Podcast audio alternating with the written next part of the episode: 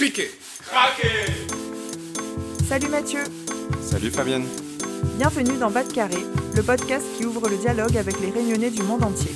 Alors ici, on reçoit des sportifs, journalistes, chefs cuisiniers, chefs d'entreprise, artistes ou encore youtubeurs, parce que chaque réunionnais a son histoire à raconter.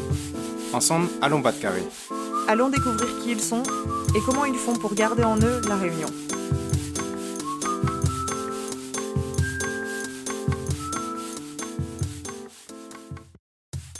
Salut Mathieu Salut Fabienne, comment il est? Léla, Léla, hyper contente de te retrouver pour ce début d'épisode. ça fait un moment qu'on ne l'avait pas enregistré tous les deux, hein, dernièrement. C'est vrai, vrai ouais, ça fait un bail. Alors d'ailleurs, tu reviens de quelques semaines à La Réunion, il me semble. Comment tu te sens? Bah Déjà, je me sens plus bronzé. Euh, mais surtout, je me sens très privilégié d'avoir pu passer un peu plus de deux semaines euh, sur l'île.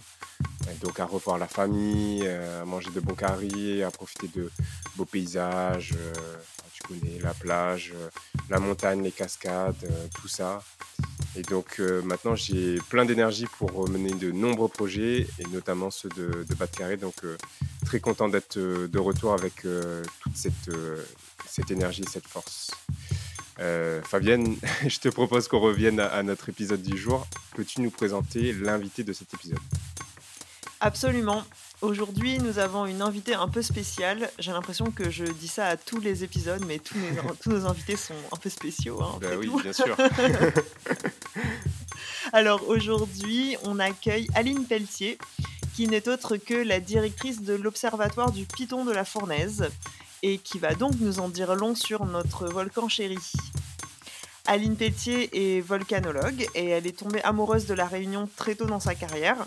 C'est cette passion pour le volcan qui l'a poussée à s'installer dans l'île et qui l'a menée au poste de direction qu'elle occupe aujourd'hui, au sein de l'organisme qui est chargé de surveiller les mouvements d'activité non seulement du piton de la Fournaise, mais aussi du piton des Neiges et d'autres volcans dans la zone des Mascareignes, comme vous allez le découvrir dans cet épisode.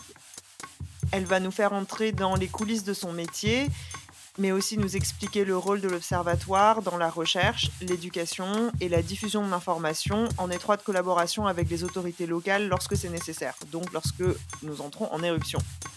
Cet épisode est donc dédié aux amoureux de la nature et du volcan, cet atout majestueux de notre île que nous considérons comme un réel spectacle et qui reste une véritable force de la nature, ce que nous ne devons surtout pas oublier. Et je vous souhaite donc à tous une bonne écoute. Bonne écoute à toutes. Bonjour Aline Pelletier, merci beaucoup d'être avec nous dans Bas de Carré aujourd'hui. Vous êtes euh, directrice de l'Observatoire volcanologique du Piton de la Fournaise, situé à la plaine des Cafres. Et si je ne me trompe pas, il s'agit d'un organisme qui assure la recherche sur le fonctionnement et l'évolution des volcans, la surveillance de l'activité du Python de la Fournaise et qui ensuite diffuse les informations euh, sur ces sujets. Et c'est donc grâce à vous que nous sommes au courant de l'activité de notre volcan et de ses éruptions notamment. Rappelons que le Piton de la Fournaise est l'un des volcans les plus actifs du monde. Et c'est vrai que personnellement, je suis très émue de parler du volcan parce que c'est vrai que pour les Réunionnais qui sont loin de leur île, comme moi et comme pas mal d'auditeurs de Bas-de-Carré, le volcan reste une source de fierté et nous rapproche un peu de, l'île quand on entend ces éruptions. Donc on, se sent, on se sent quand même très concerné, même à 10 000 km ou plus. Donc merci beaucoup d'être avec nous nous en parler. Et est-ce que vous pouvez, pour les auditeurs de Bas de Carré, du coup, vous présenter et nous dire un peu plus en détail ce que vous faites à l'Observatoire et ce que fait l'Observatoire? Bonjour et, merci donc pour l'invitation à cette émission qui me donne l'opportunité de, mieux faire connaître le Piton de la Fournaise. Donc je suis Aline Pelletier, je suis enseignant-chercheur en volcanologie et je suis également la directrice de l'Observatoire volcanologique du Piton de la Fournaise. Donc euh, notre rôle à l'observatoire, donc vous l'avez déjà dit euh, dans votre introduction, hein, c'est bien sûr en premier lieu de, de surveiller l'activité du volcan, c'est-à-dire que euh, c'est vraiment l'observatoire qui est vraiment le, le premier maillon du plan Orsec spécifique volcan. Donc c'est l'observatoire qui, grâce à ces observations, donne l'alerte à la préfecture, à la protection civile de l'imminence d'une éruption et lors des éruptions donne également des infos sur le suivi d'une éruption. Donc c'est vraiment quand même un des rôles principaux. Ensuite, on a également un, rôle de, de, recherche, de développement instrumental, puisqu'on est l'équipe de, de 20 personnes composées à la fois d'enseignants-chercheurs, mais également d'ingénieurs techniciens, et donc qui font de la recherche sur le volcan pour mieux comprendre son fonctionnement, mais également mieux comprendre le fonctionnement des, volcans en général. On a également une équipe technique qui fait du développement instrumental, donc qui développe des nouveaux instruments de, de mesure pour également mieux surveiller le volcan. Et enfin, la, la troisième facette de l'observatoire, c'est tout ce qui est action de, de communication, de divulgation de savoir, comme, comme aujourd'hui avec vous, pour essayer justement de, de faire connaître euh, le volcan, euh, ses risques, etc., auprès de la, de la population pardon, et du grand public, mais également auprès des étudiants, puisqu'on a également un rôle de, de formation en accueillant des, des, stagiaires, en participant également à des cours, que ce soit à l'université ou dans les écoles, euh, pour parler de, du volcan, mais également de notre métier. Combien de personnes travaillent à l'Observatoire actuellement? Donc actuellement, on est une vingtaine de personnes, donc on est 17 permanents et, et 3 personnes contractuelles. Donc c'est un observatoire, juste pour vous donner un ordre de grandeur, euh, sur des volcans similaires comme par exemple le Kilauea Hawaï, il faut une quarantaine de personnes. Et euh, sur l'observatoire de Catane, donc qui surveille l'Etna en Italie, il faut une centaine de personnes. Donc on ah est quand même euh, euh, un petit peu moins que nos collègues étrangers, surtout que maintenant on surveille euh, non pas deux mais trois volcans. Donc on surveille bien sûr le piton de la Fournaise et le piton des Neiges, c'est également le volcan qui est pour l'instant endormi de, de, la Réunion. Mais depuis euh, un an, on surveille également le volcan de Mayotte à distance. Donc on a quand même euh, beaucoup de travail et pour cela donc une équipe, on va dire, assez restreinte si on compare à, à nos homologues étrangers. Oui, effectivement, surtout lorsqu'on sait que le piton de la Fournaise, parmi ces trois volcans que vous surveillez, est l'un des plus actifs. Comment ça se fait qu'on soit un petit observatoire? Est-ce que c'est quand même possible, du coup, d'être vigilant euh, et d'arriver à, donner euh, les alertes comme il se doit? Bien sûr, bien sûr, c'est très possible. Euh, D'autant plus qu'il faut savoir qu'au qu début, à la création de l'observatoire en 79, il n'y avait que quelques personnes qui travaillaient l'observatoire, ils étaient trois ou quatre et progressivement, donc les effectifs euh, se sont densifiés. Euh, dans les autres observatoires français aux Antilles, sont beaucoup moins. Donc on est quand même euh, bien lotis, mais moins bien lotis que, nos collègues étrangers. Et bien sûr, on arrive bien, bien sûr à, mener nos missions, hein, sinon on ne serait pas là. On arrive donc à donner l'alerte aux autorités, sachant qu'on a un phénomène de, de roulement, d'astreinte, où on a une personne qui est d'astreinte pendant une semaine et qui donc est la personne qui va être appelée par l'alarme s'il se passe quelque chose. Donc vous voyez, avec 20 personnes, ça veut dire qu'on a un roulement tous les, les 20 semaines, donc ça reste euh, très raisonnable. D'accord. Et vous avez donc au sein de vos équipes des scientifiques et aussi des profils techniques, du coup, pour assurer euh, les missions de l'observatoire? C'est ça. Donc, euh, ce que je dis toujours, euh, quand on est volcanologue, ça ne veut pas dire grand-chose, ça veut juste dire qu'on travaille sur l'objet volcan. Et après, dans cette, on va dire, grande famille des volcanologues, il y a plein de, de, de disciplines différentes. Et ça va vraiment de, de, la partie technique, du technicien, l'assistant ingénieur, l'ingénieur qui va travailler sur les capteurs, donc euh, le développement de capteurs, le développement de stations de surveillance, la sur le terrain, l'installation sur le terrain. Et après, donc, il y a l'équipe, on va dire, un peu plus scientifique, qui va donc interpréter les données, faire des modélisations, etc., faire, euh, faire vraiment de la recherche. Mais ces deux groupes sont vraiment euh, liés puisque l'un ne peut pas travailler sur l'autre. Donc, c'est vraiment une équipe qui est très soudée et ça nous arrive aussi, nous, en tant que chercheurs, de participer bien sûr aux campagnes d'installation et inversement, nos, nos, équipes techniques travaillent aussi dans, nos, dans les réflexions de, de la recherche que l'on mène sur le volcan. Et vous-même, alors, euh, pour parler un petit peu de votre parcours, comment est-ce que vous êtes euh, devenu volcanologue, ou en tout cas, comment est-ce que vous êtes arrivé dans cette spécialité, et puis euh, comment est-ce que vous êtes arrivé à La Réunion? Alors moi, ça fait depuis très très longtemps que je veux faire ce métier de volcanologue, hein, depuis euh, que j'ai 15 ans où euh, j'ai suis vraiment tombée euh, euh, amoureuse des volcans lors d'une colonie de vacances en Italie où j'ai visité le Stromboli qui était donc bien sûr en éruption, l'Etna également qui était en éruption. Et d'avoir vu ce spectacle, en fait, ça m'a ça m'a fasciné. J'ai tout de suite voulu essayer de, comprendre comment ça fonctionnait. Donc, je me suis vraiment très intéressée au volcan. Donc, j'ai tout fait ensuite pour faire de cette passion un métier. Donc, avec un, un bac scientifique d'abord et après des études universitaires euh, en sciences de la Terre. Et je me suis spécialisée euh, lors d'un DEA en volcanologie. Et lors de ce DEA, enfin même avant, lors de ma maîtrise, j'ai eu la chance de découvrir la Réunion euh, lors d'un stage, c'était en 2003. Euh, lorsque j'étais en maîtrise, j'ai fait un stage de deux mois à l'observatoire et pendant ces deux mois, j'ai eu la chance d'avoir deux mois d'éruption. Ah et là, du coup, ça a été vraiment un deuxième déclic. C'est, je suis devenue passionnée également de Python de la Fournaise et de la Réunion en général, parce que j'ai découvert la Réunion, j'ai découvert les Réunionnais. Et à partir de ce moment-là, donc euh, j'ai tout fait également pour essayer de, de, revenir à la Réunion, chose que j'ai faite très vite, puisqu'en 2004, j'ai refait un autre stage euh, pour mes études de DEA. Et ensuite, euh, j'ai fait ma thèse de doctorat à l'Université de La Réunion. Donc, c'était à la fois à l'Université de La Réunion et à l'Observatoire volcanologique de la Fournaise. Donc, j'étais à cheval entre les deux structures. Et pendant cette thèse, j'ai eu la chance donc d'avoir beaucoup d'éruptions, hein, parce c'était une période entre 2004 et 2007 où il y a eu beaucoup d'éruptions. Il y a eu la fameuse éruption de 2007. Donc, c'est vraiment euh, incroyable de pouvoir faire une thèse dans ces conditions-là, euh, avec le côté également opérationnel que vous connaissez dans les observatoires. Et donc, euh, dans toute cette période à La Réunion, euh, bah, du coup, euh, moi j'étais très bien, surtout à l'observatoire, parce que c'est quand même un lieu, lorsqu'on est chercheur, très intéressant. On a la chance quand même d'avoir beaucoup de données, d'avoir un volcan très actif. Et donc, lorsque ma thèse, j'ai fini ma thèse, donc j'ai soutenu ma thèse, je suis partie ensuite un an en postdoctorat en Nouvelle-Zélande. Euh, donc, qui m'a permis également de voir autre chose. Et ensuite, donc, j'ai été recrutée à l'Institut physique du globe de Paris. Donc, c'était cet institut qui est en charge de la surveillance des volcans français, dont le Piton de la Fournaise. Et donc, j'ai fait cinq ans à Paris avant de pouvoir revenir ici à La Réunion. Et donc, je suis revenue à La Réunion depuis 2013. Et c'est avec grand plaisir, du coup, que je suis revenue et que, que je continue à travailler à La Réunion et à l'Observatoire si je comprends bien, la Réunion n'était pas forcément un choix initial, mais euh, vous avez eu un peu un coup de cœur lorsque vous êtes arrivé pour la première fois.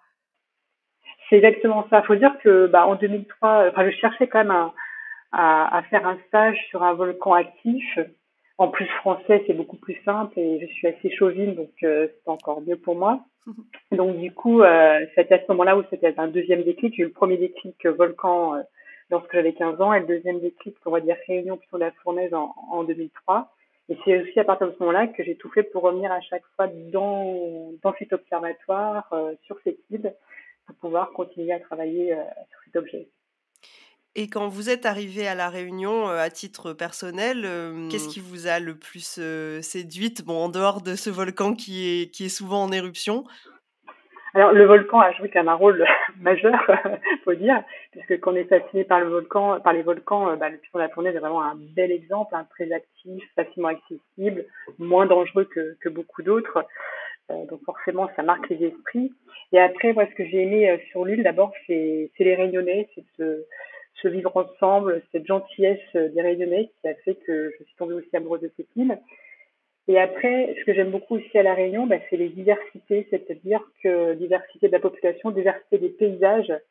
Euh, moi, je me rappelle en 2006, il neigeait au Piton de la Fournaise, donc on était euh, dans la neige au Piton de la Fournaise et on descend une heure après, on est à la plage à Saint-Pierre, donc on a des variabilités de, paysages et de saisons en quelques kilomètres et ça, c'est vraiment incroyable d'avoir sur une petite île tous ces euh, tous ces écosystèmes, tous ces, ces paysages sur une île qui fait 50 km sur 70 km.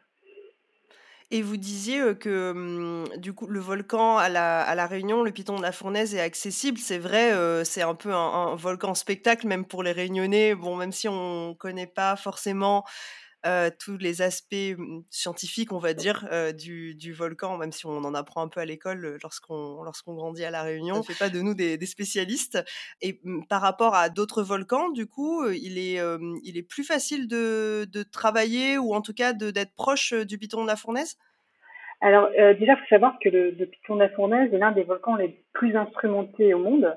C'est-à-dire qu'on a beaucoup de capteurs sur le volcan qui nous permet en tant que chercheurs de faire beaucoup de choses puisqu'on a autant de, capteurs que, par exemple, bah, les deux exemples que j'ai pris tout à l'heure, le, le Kilauea à Hawaï ou le Vietnam d'Italie, et sur un volcan qui est plus petit. Donc, euh, on a un réseau qui est beaucoup plus dense et ce qui permet de faire des recherches beaucoup plus poussées que sur d'autres volcans.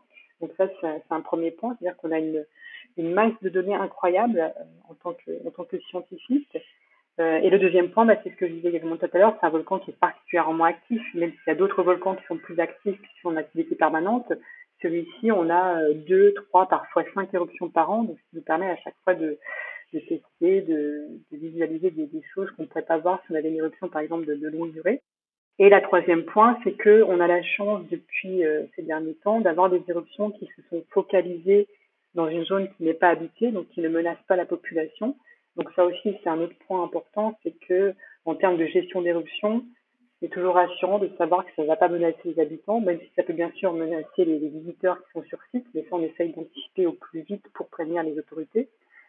Euh, donc ces, trois points font que je trouve que, que le piton de est quand même un objet d'étude particulièrement euh, intéressant et riche.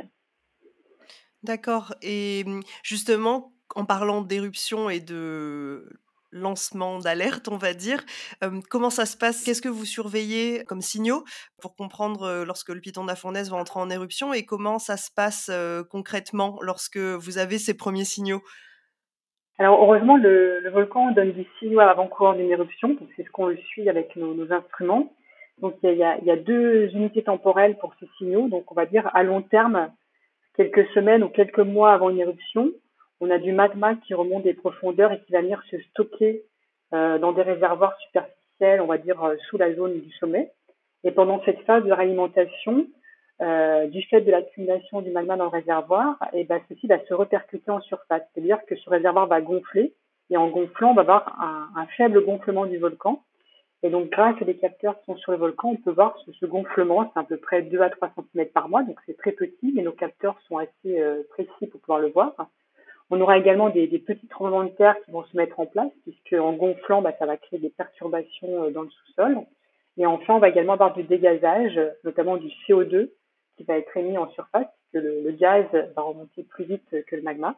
Et donc, lorsqu'on on enregistre sur nos stations ces, ces trois signaux, c'est-à-dire un gonflement du volcan, des sismicités qui commencent à reprendre et du CO2, on sait qu'on est dans cette phase de réalimentation et qu'une éruption est probable à échéance, on va dire, de quelques semaines ou quelques mois. Donc ça, c'est la première alerte que l'on donne à la préfecture.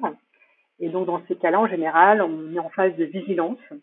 Donc euh, l'accès au volcan reste autorisé par la préfecture, mais par contre, les gens doivent rester sur le sentier, puisqu'en cas d'imminence d'une éruption, euh, c'est beaucoup plus facile d'évacuer les gens lorsqu'on sait où ils sont et qu'ils ne sont pas éparpillés partout sur le volcan, mais restreints sur les, sur les sentiers.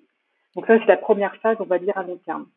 Ensuite, tout va s'accélérer, parce qu'à un moment donné, la pression va être tellement forte dans le réservoir, bien, ce réservoir va rompre, va casser, et donc le magma va partir vers la surface. Donc ça, c'est une phase qui dure de quelques dizaines de minutes à quelques heures. Et donc, à partir de ce moment-là, on sait que l'éruption devient imminente. Ce seront les mêmes précurseurs, c'est-à-dire un nombre de séismes qui vont être extrêmement importants, jusqu'à 1000 séismes par heure, un gonflement du volcan qui va être de l'ordre d'une dizaine de centimètres à un mètre, et enfin, donc, euh, un dégazage également avec des, composés qui vont être un petit peu différents. Donc là, à partir de ce moment-là, lorsque la personne qui est d'astreinte reçoit cette alarme, tout de suite, on prévient euh, la préfecture, l'état-major de zone et de protection civile, qui permet donc au préfet de déclencher l'alerte supérieure, qui est l'alerte 1, éruption imminente, et donc qui permet euh, de fermer l'accès au volcan et d'évacuer les gens qui sur site. Et donc cette phase, vous voyez, elle dure quelques dizaines de minutes à quelques heures. Donc quelques dizaines de minutes, c'est court, hein, parce que lorsqu'il faut évacuer des gens sans randonnée sur le volcan, c'est très court. Donc c'est vrai qu'il faut connaître cette information le plus rapidement possible.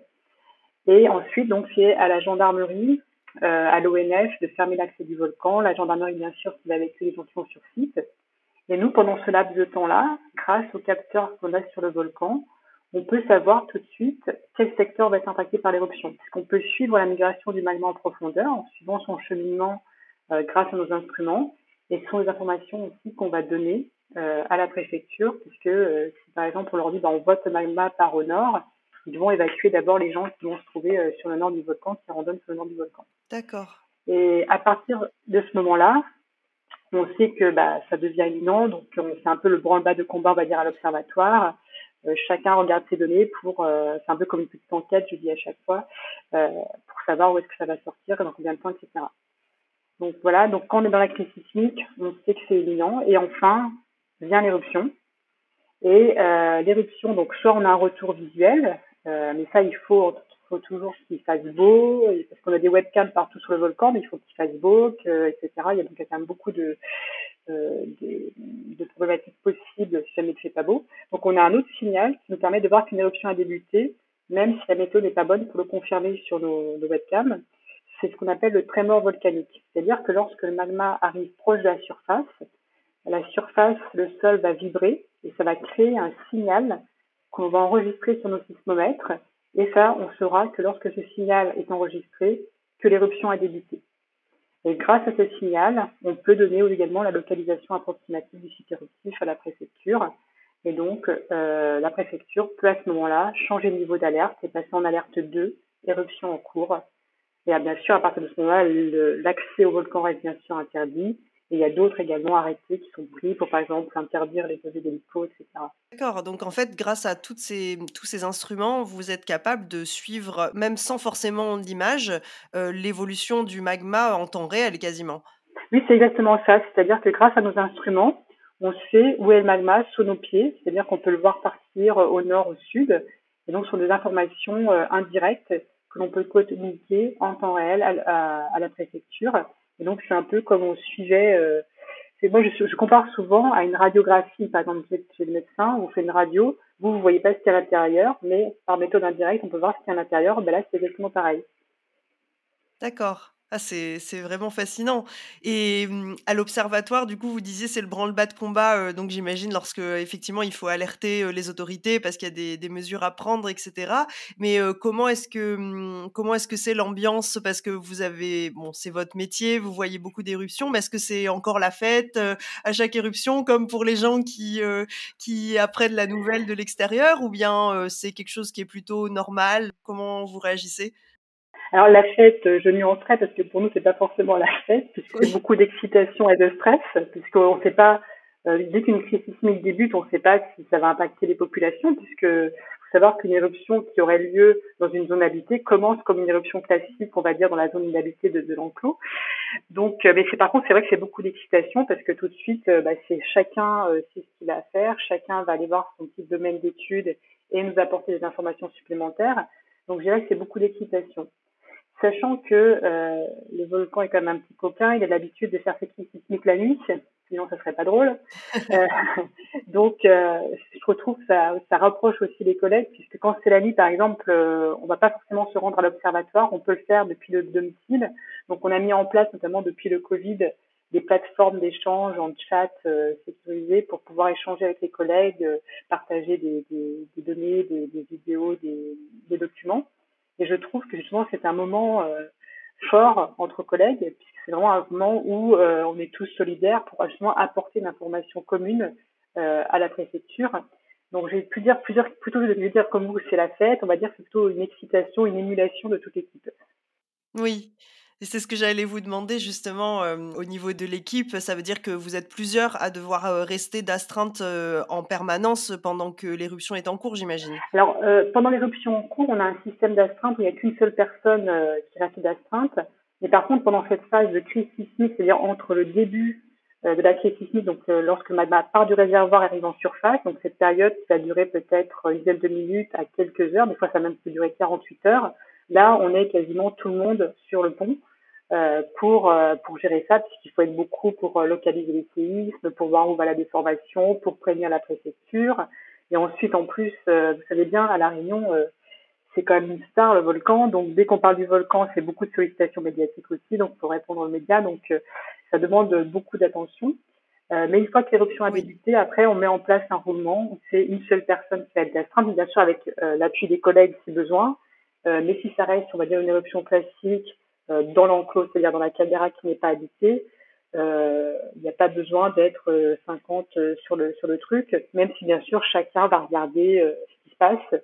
Mais c'est vraiment pendant cette phase-là qui est très importante, pendant cette phase-là qu'on doit communiquer à la préfecture où le magma va sortir, est-ce qu'il va sortir hors enclos dans une zone habitée, est-ce qu'il va sortir dans longtemps, dans pas longtemps, où là, beaucoup de personnes doivent être impliquées. Oui, puisque toutes vos informations, en fait, sont à la source de toutes les prises de décision pour pouvoir maintenir tout le monde en bonne sécurité. Voilà, c'est ça, parce que même si c'est le, préfet, en fait, qui au final prend la décision de changer le niveau d'alerte, c'est à partir des observations qu'on fait nous et donc qu'on fait remonter à l'état-major de zone que le préfet peut justement changer le niveau d'alerte. Oui, d'accord. Est-ce que vous avez une éruption particulière depuis toutes ces années où vous êtes à l'observatoire qui vous a marqué? Ah bah, sans hésitation, 2007. L'éruption d'avril 2007. Donc, elle m'a marqué pour beaucoup de raisons, puisque bah, déjà, c'était la fin de, de ma thèse, la fin de mon doctorat. J'avais rendu mon manuscrit de thèse. Et en fait, euh, cette éruption qui a été qualifiée d'éruption du siècle, en fait, euh, validait en quelque sorte toutes les conclusions que j'avais dans ma thèse. Donc, c'était vraiment la petite cerise sur le gâteau. Et, et, cette éruption, comme je vous disais, donc, qui a été appelée l'éruption du siècle, alors que, que le siècle ne faisait que commencer, finalement, ça vous montre bien que pour la population, c'était vraiment quelque chose de très marquant. En fait, c'est la plus grosse éruption en termes de, de flux éruptif, de, de, de, volume de lave émis en surface depuis que l'homme est arrivé sur l'île de la Réunion. Donc ça, ça a marqué les esprits. Euh, c'est une éruption qui a eu lieu à basse altitude, dans l'enclos, c'est-à-dire qu'elle a, elle a pas euh, sorti de l'enclos, c'est-à-dire qu'elle n'est pas sortie, elle n'a pas menacé directement euh, des villages, mais très vite, elle était à peu près à, à 600 mètres d'altitude, très vite, euh, la lave a coupé la route nationale en contrebas, et très vite, elle est arrivée à la mer. C'est-à-dire que l'éruption a débuté le matin et, et le soir, l'éruption était déjà euh, en train de se déverser dans l'océan. Donc ça, c'est bien un fait marquant. Donc ça montre vraiment le, la vitesse et l'importance du phénomène.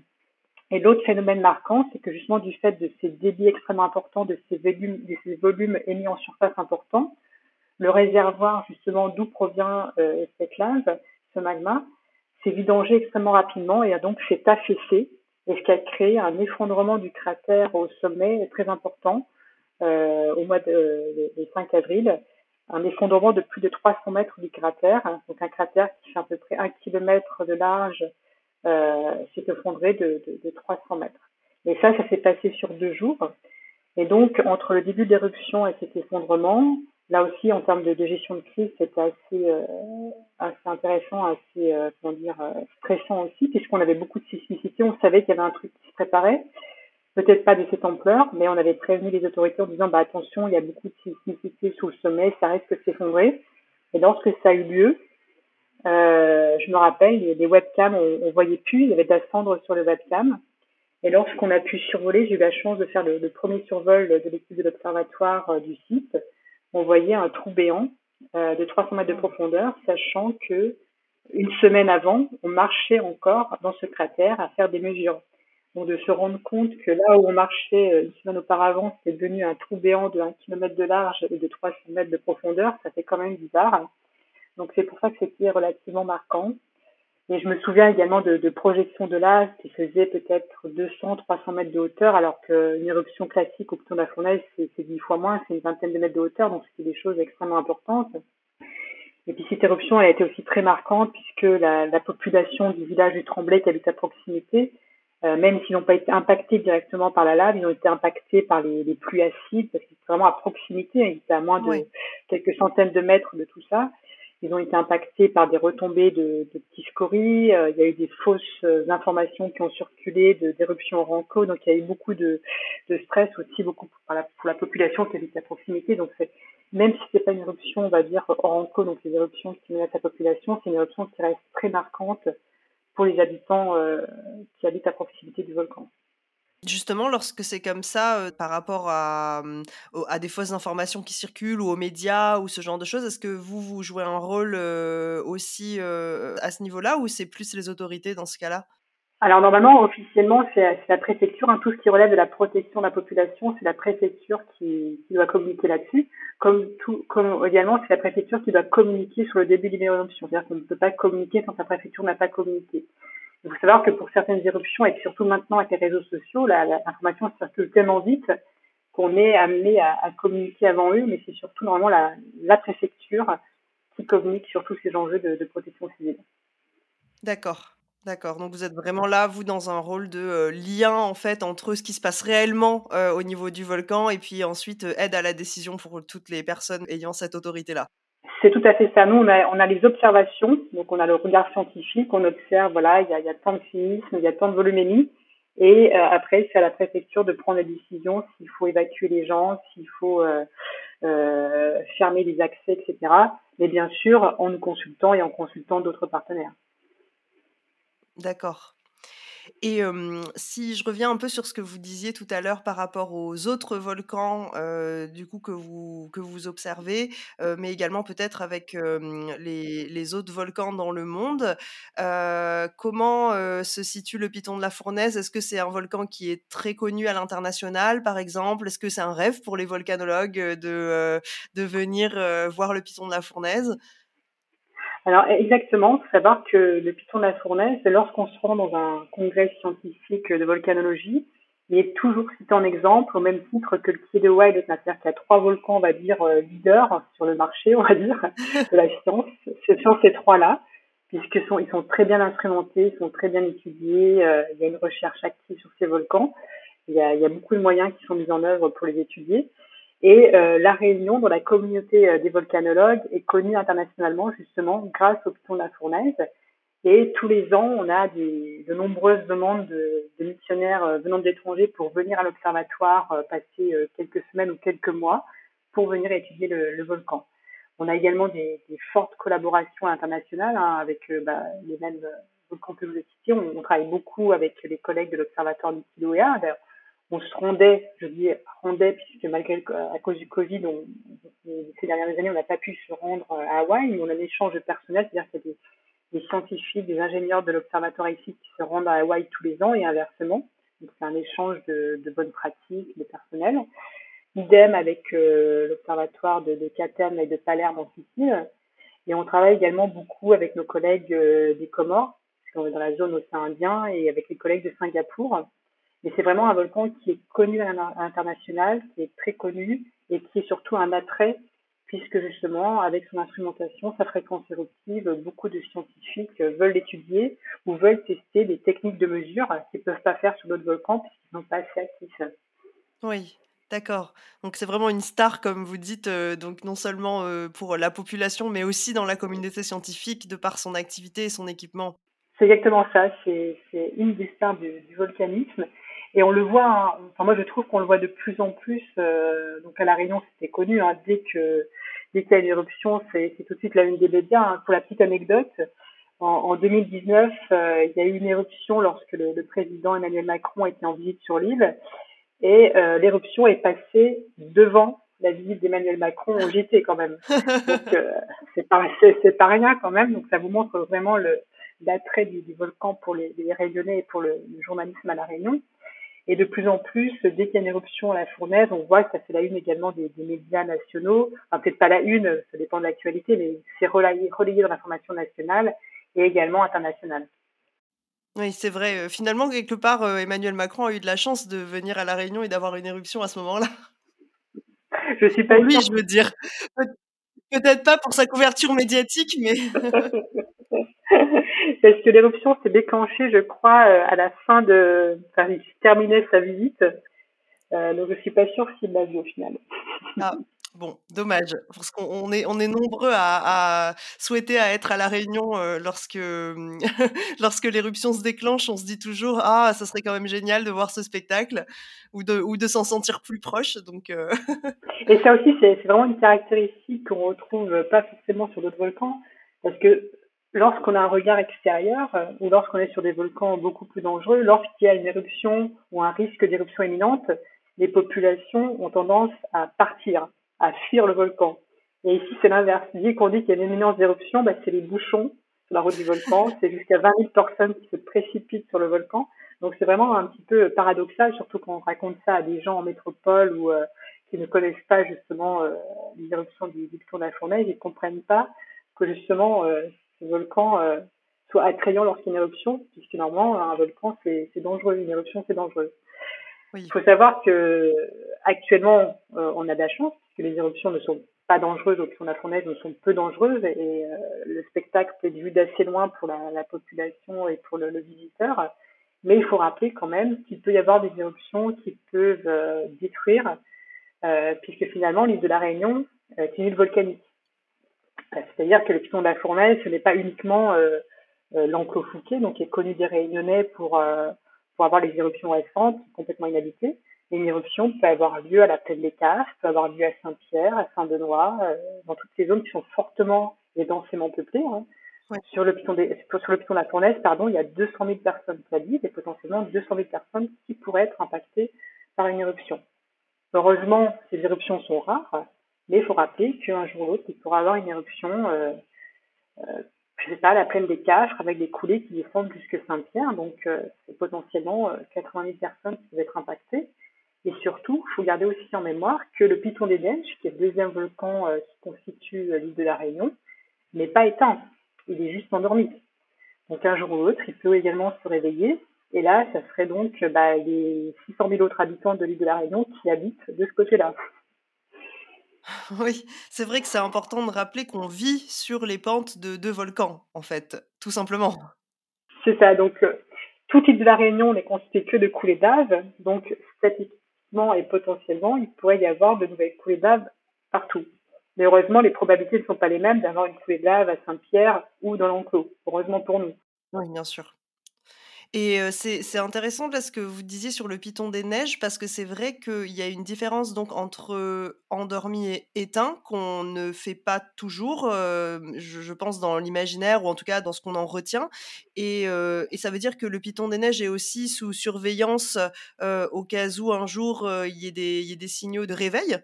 Oui, bien sûr. Donc on a également, enfin beaucoup moins, hein, on a quand même des stations sur le Python des neiges. Donc le Piton des Neiges, ça regroupe vraiment les, deux tiers de l'île, hein, euh, c'est-à-dire toute la partie euh, nord euh, de, l'île de la Réunion. Donc on a des, stations dans les cirques, le cirque de, la, le cirque de Saladi, pardon, le cirque de Sidaos, dans les Hauts-de-Saint-Denis, qui nous permettent donc de suivre toute son activité. Il faut savoir d'ailleurs qu'on a une sismicité assez importante sous la roche écrite, donc c'est le, le, sommet pas très loin de, de Saint-Denis, donc la, capitale de, la, capitale, le chef-lieu de, la Réunion. Et euh, cette, euh, cette sismicité est parfois ressentie par la population. Euh, deux ou trois fois par an, on a des sismes qui sont ressentis par la population et c'est lié souvent, dans 80% des cas, par des sismes qui proviennent de dessous la roche écrite, donc ce qui montre qu'il y a des circulations de fluides également sous le massif du Piton des Neiges, même si à l'heure actuelle on ne sait pas trop si ces fluides c'est de l'eau qui circule ou du magma qui circule, mais il se passe quand même des choses sous euh, les tours des neiges. Il y a également toujours des sources d'eau chaude, donc qui montrent également que, c'est chaud en profondeur. Donc tous ces indices montrent qu'il n'est que euh, endormi. Euh, certes, euh, sa dernière activité était entre 12 000 et 20 000 ans. C'est loin, mais à l'échelle géologique, c'est pas loin. Et justement, Mayotte est là pour nous le rappeler. Hein. Mayotte n'avait pas connu d'éruption depuis 4 à 7 000 ans. Et en trois mois, une éruption a eu lieu donc ça a été très vite. Et euh, une éruption a eu lieu à Mayotte. Moi, si on m'avait dit un jour je connaîtrais une éruption à Mayotte, euh, je ne sais pas si j'aurais cru. Et là, si.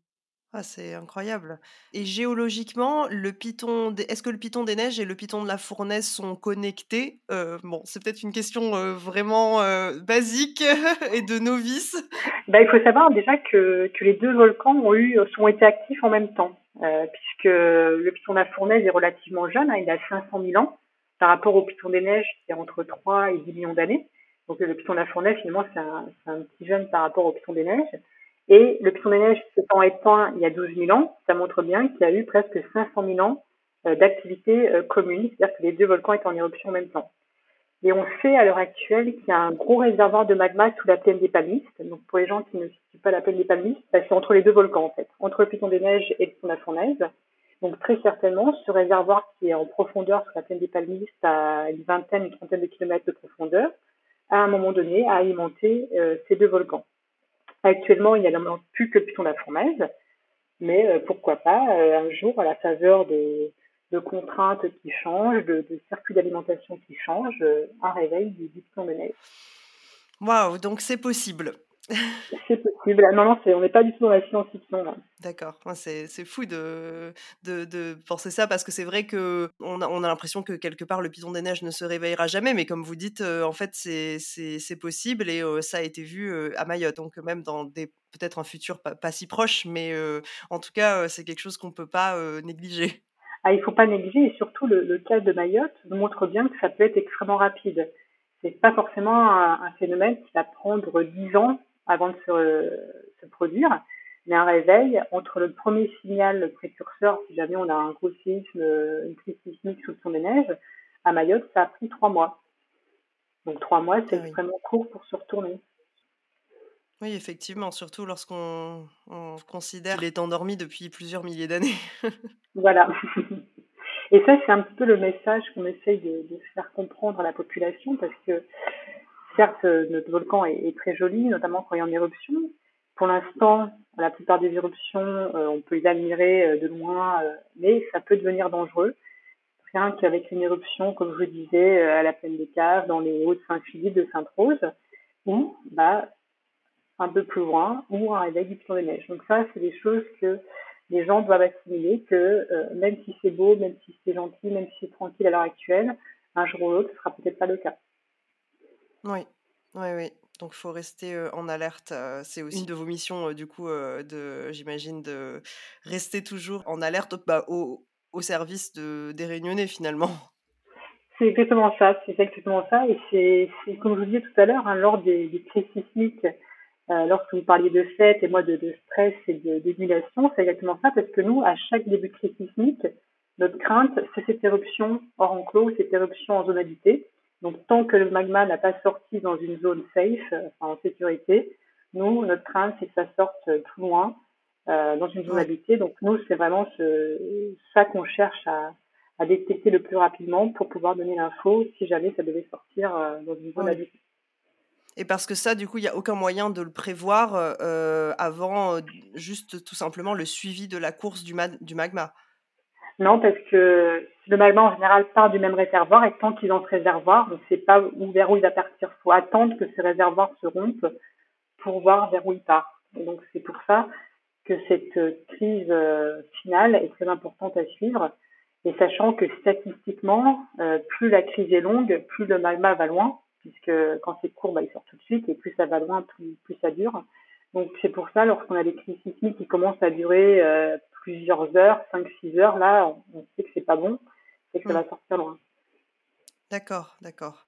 Et potentiellement, quand je dis loin, potentiellement dans des zones habitées. Oui, oui, donc effectivement, ce n'est pas de, c'est loin d'être de tout repos. Voilà. Et en, dehors de ces moments donc qui sont effectivement des moments de, de, crise sismique et du coup de branle-bas de combat, pour vous, dans vos journées quotidiennes, on va dire, en dehors, de ces moments-là, à quoi ressemble votre journée à l'observatoire? Eh ben, alors, ce qui est bien, c'est qu'il n'y a pas une journée qui se ressemble. c'est l'avantage de travailler en observatoire, puisque tout, en fait, est lié à l'activité du volcan. C'est le volcan qui donne son tempo. Hein lorsqu'ils décident de faire une crise à 2 heures du matin, bah faut y aller. Hein. Euh, donc c'est c'est ça qui est intéressant dans ce travail. Euh, ce travail, en plus, donc comme je l'ai dit en, en, introduction, et comme vous l'avez dit aussi, il y a trois facettes la surveillance, la recherche et tout ce qui est enseignement, divulgation. Plus, moi, j'ai la casquette, on va dire, de, de directrice de l'observatoire, donc tout ce qui est gestion de, de personnel, gestion de budget, etc. Donc, ce qui fait que avec ces quatre facettes, euh, il n'y a pas de journée qui se ressemble lorsque actuellement c'est calme, enfin je dis calme, on sort tout juste d'un cyclone, donc il a fallu euh, penser un petit peu euh, toutes les dégradations liées au cyclone. Donc vous voyez par exemple il y a un cyclone qui est là, il va falloir aller réparer les stations, euh, courir après EDF pour avoir de l'électricité, donc des choses qu'on ne peut pas anticiper. Donc ça, ça va être une journée qui est, on va dire, pas classique. Après, lorsque le, le volcan est calme, c'est là qu'on va en profiter pour faire plus du travail de recherche. C'est-à-dire qu'on va profiter justement de toutes les données qui ont été accumulées pendant les éruptions pour prendre le temps de regarder euh, et de faire de, la recherche pure et dure ou de faire tout ce qui est euh, administration, administratif. Et enfin, lors d'une éruption, bah là, bah, du coup, c'est priorité au direct. Ça va être euh, aller sur le terrain pour faire des prélèvements de lave, aller en préfecture, puisqu'on aura des réunions en préfecture pour faire un bilan de la situation. Donc voilà, c'est vraiment le, volcan, on va dire, qui donne son tempo et qui donne le planning de la journée. D'accord. Et c'est vraiment super intéressant comme, comme métier. Ça doit être vraiment fascinant. En plus, comme vous dites, des journées qui ne se ressemblent pas. Est-ce que vous voyez un intérêt chez les jeunes pour, pour ce métier? Alors, pour la science, mais aussi pour le volcan en, soi à La Réunion? Alors, moi, je, forcément, je, je suis convaincue puisque moi-même, j'étais fan de ce volcan et fan du volcanisme. Moi, ce que je dirais aux jeunes réunionnais qui, sont, qui veulent faire ce métier, et on en a, hein, puisqu'on a un cursus universitaire euh, sciences de la Terre à l'Université de la Réunion, euh, dans lequel on a des, jeunes gens qui veulent devenir volcanologues. Et ben, c'est de venir faire des stages avec nous, euh, que ce soit à l'Observatoire, à l'Université de la Réunion, pour s'approcher du volcan, et que tout ça est faisable. Moi, c'est ce que je dis toujours aussi quand, quand on a la motivation, la passion pour faire ce métier-là, qu'on n'hésite pas à partir, euh, qu'on n'hésite pas, qu'on ne compte pas ses heures non plus, bien sûr, puisque c'est un métier qui est très prenant et très passionnant. On y arrive, et que surtout, il faut avoir vraiment cette passion pour pouvoir y arriver, parce que c'est quand même des métiers qui sont assez rares, et donc du coup, la, compétition entre guillemets pour avoir une place permanente est un peu compliquée parce qu'il y a une grosse pression. Il y a beaucoup de gens qui veulent faire ce métier, enfin beaucoup. Il y a pas mal de gens qui veulent. Enfin, c'est un métier qui fait rêver, donc il y a des gens qui veulent le faire, mais au final, il y a quand même pas beaucoup de, volcanologues. Mais lorsque vraiment on a, la passion, euh, j'encourage les gens à aller jusqu'au bout et ça arrivera toujours par payer. C'est vraiment. J'espère que, ça inspire beaucoup de, beaucoup de gens qui ont envie de se lancer dans une, carrière scientifique et puis beaucoup de femmes aussi. Euh, c'est pas le sujet de, c'est pas notre sujet aujourd'hui, mais je trouve ça aussi inspirant pour les jeunes filles qui auraient envie de suivre des parcours scientifiques parce qu'on sait qu'il y en a quand même moins que, que des hommes. Donc, euh, donc j'espère que tout le monde entendra euh, aussi votre message et de s'intéresser à ce que vous faites et s'intéresser aussi à l'Observatoire euh, à La Réunion qui propose plein d'informations et, des formations et, des parcours de, des stages et des formations aussi, comme vous le disiez un peu plus tôt. Oui, c'est ça. Donc, donc nous, on dépend de, de l'Institut Philippe du Globe de Paris, donc, qui a une, formation de, de, LMD, donc licence, master et doctorat euh, en sciences de la Terre en général et également en, volcanologie. L'Université de la Réunion propose ça aussi. Et donc nous, on accueille toute personne euh, qui souhaite faire des stages ou des thèses de doctorat ou même des post-docs, c'est-à-dire encore un niveau au-dessus, pour leur, leur cursus. Et d'ailleurs, tous les ans, on accueille, on va dire, malheureusement, on ne peut pas accueillir tous les stagiaires parce qu'on a beaucoup plus de demandes que d'offres, puisque nos, on n'est que 20 personnes, on est des locaux assez restreints, donc on peut pas accueillir tout le monde. Et on a beaucoup, beaucoup de demandes, mais tous les ans, on accueille une vingtaine, 20, euh, 25 étudiants, vraiment de tout niveau. Hein. Ça va vraiment de... Bon, déjà, il y a des stages de troisième, donc ça, je les compte pas dans les vingtaines, et comme quoi, ça, il y a aussi un attrait euh, dès, dès le plus jeune âge. Oui. Euh, mais hors ces, ces, stages de troisième, il y a également, donc, euh, soit pour les bacs pro, pour le niveau, on va dire, pour le, la thématique, on va dire, électronicien, technicien, informatique. Donc ça va du bac pro jusqu'au doctorat. D'accord. D'accord. Donc plein de, plein de possibilités à, à tous les niveaux. Voilà, c'est ça. Pour tous les goûts. C'est vraiment super. C'est vraiment très intéressant. Merci beaucoup. Je pense qu'on arrive un peu à, la fin de notre, de notre entretien autour de, autour de ce volcan star qu'on adore, qui nous apporte beaucoup d'émotions aussi, sous, tous les, sous tous les angles. Et donc, j'en arrive à, aux, trois petites questions de, de conclusion qu'on a l'habitude de poser dans Bas de Carré. pour commencer, une question un peu, un peu personnelle. Donc, quel conseil vous, vous donneriez à vous, euh, plus jeune? Eh ben, De ne rien changer et d'avoir la passion et de continuer de croire en ses rêves. Puisque j'avais euh, un rêve, c'était de devenir volcanologue et j'y ai cru et j'y suis arrivée. Donc, il euh, faut croire en ses rêves et il faut tout faire pour les aboutir. Génial. Et mmh, notre deuxième question, donc selon vous, quel réunionnais ou réunionnaise devrions-nous tous connaître?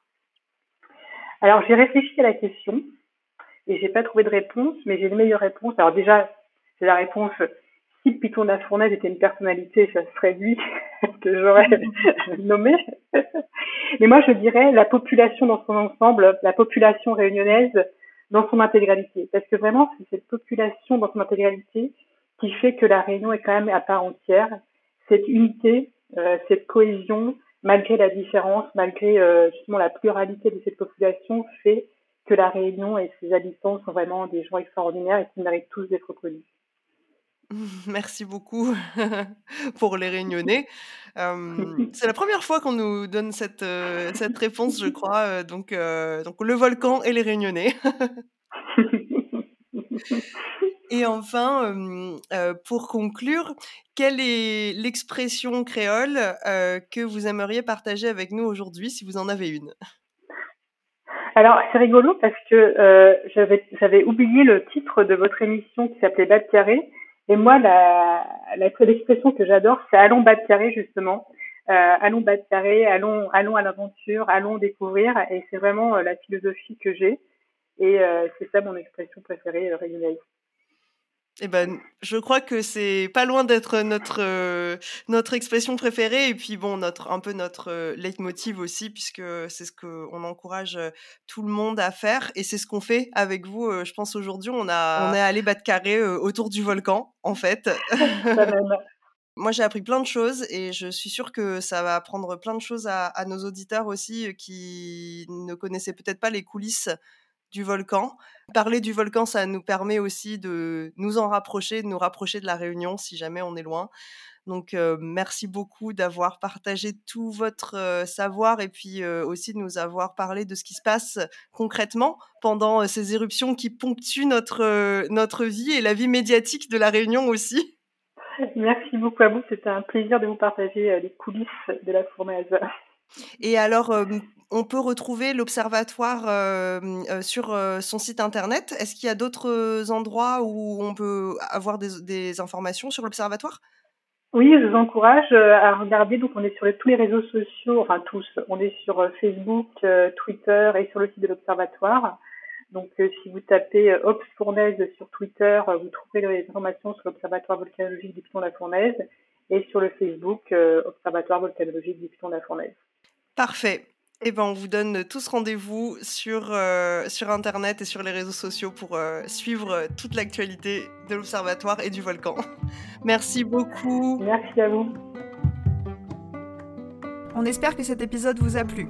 Si vous voulez nous encourager et nous aider à rencontrer des invités toujours plus extraordinaires, laissez-nous 5 étoiles sur Apple Podcast. Retrouvez-nous sur Instagram, at batcarré, at bat-k-a-r-e pour échanger et ne rien manquer. On se retrouve dans deux semaines pour un nouvel épisode. Bisous à toutes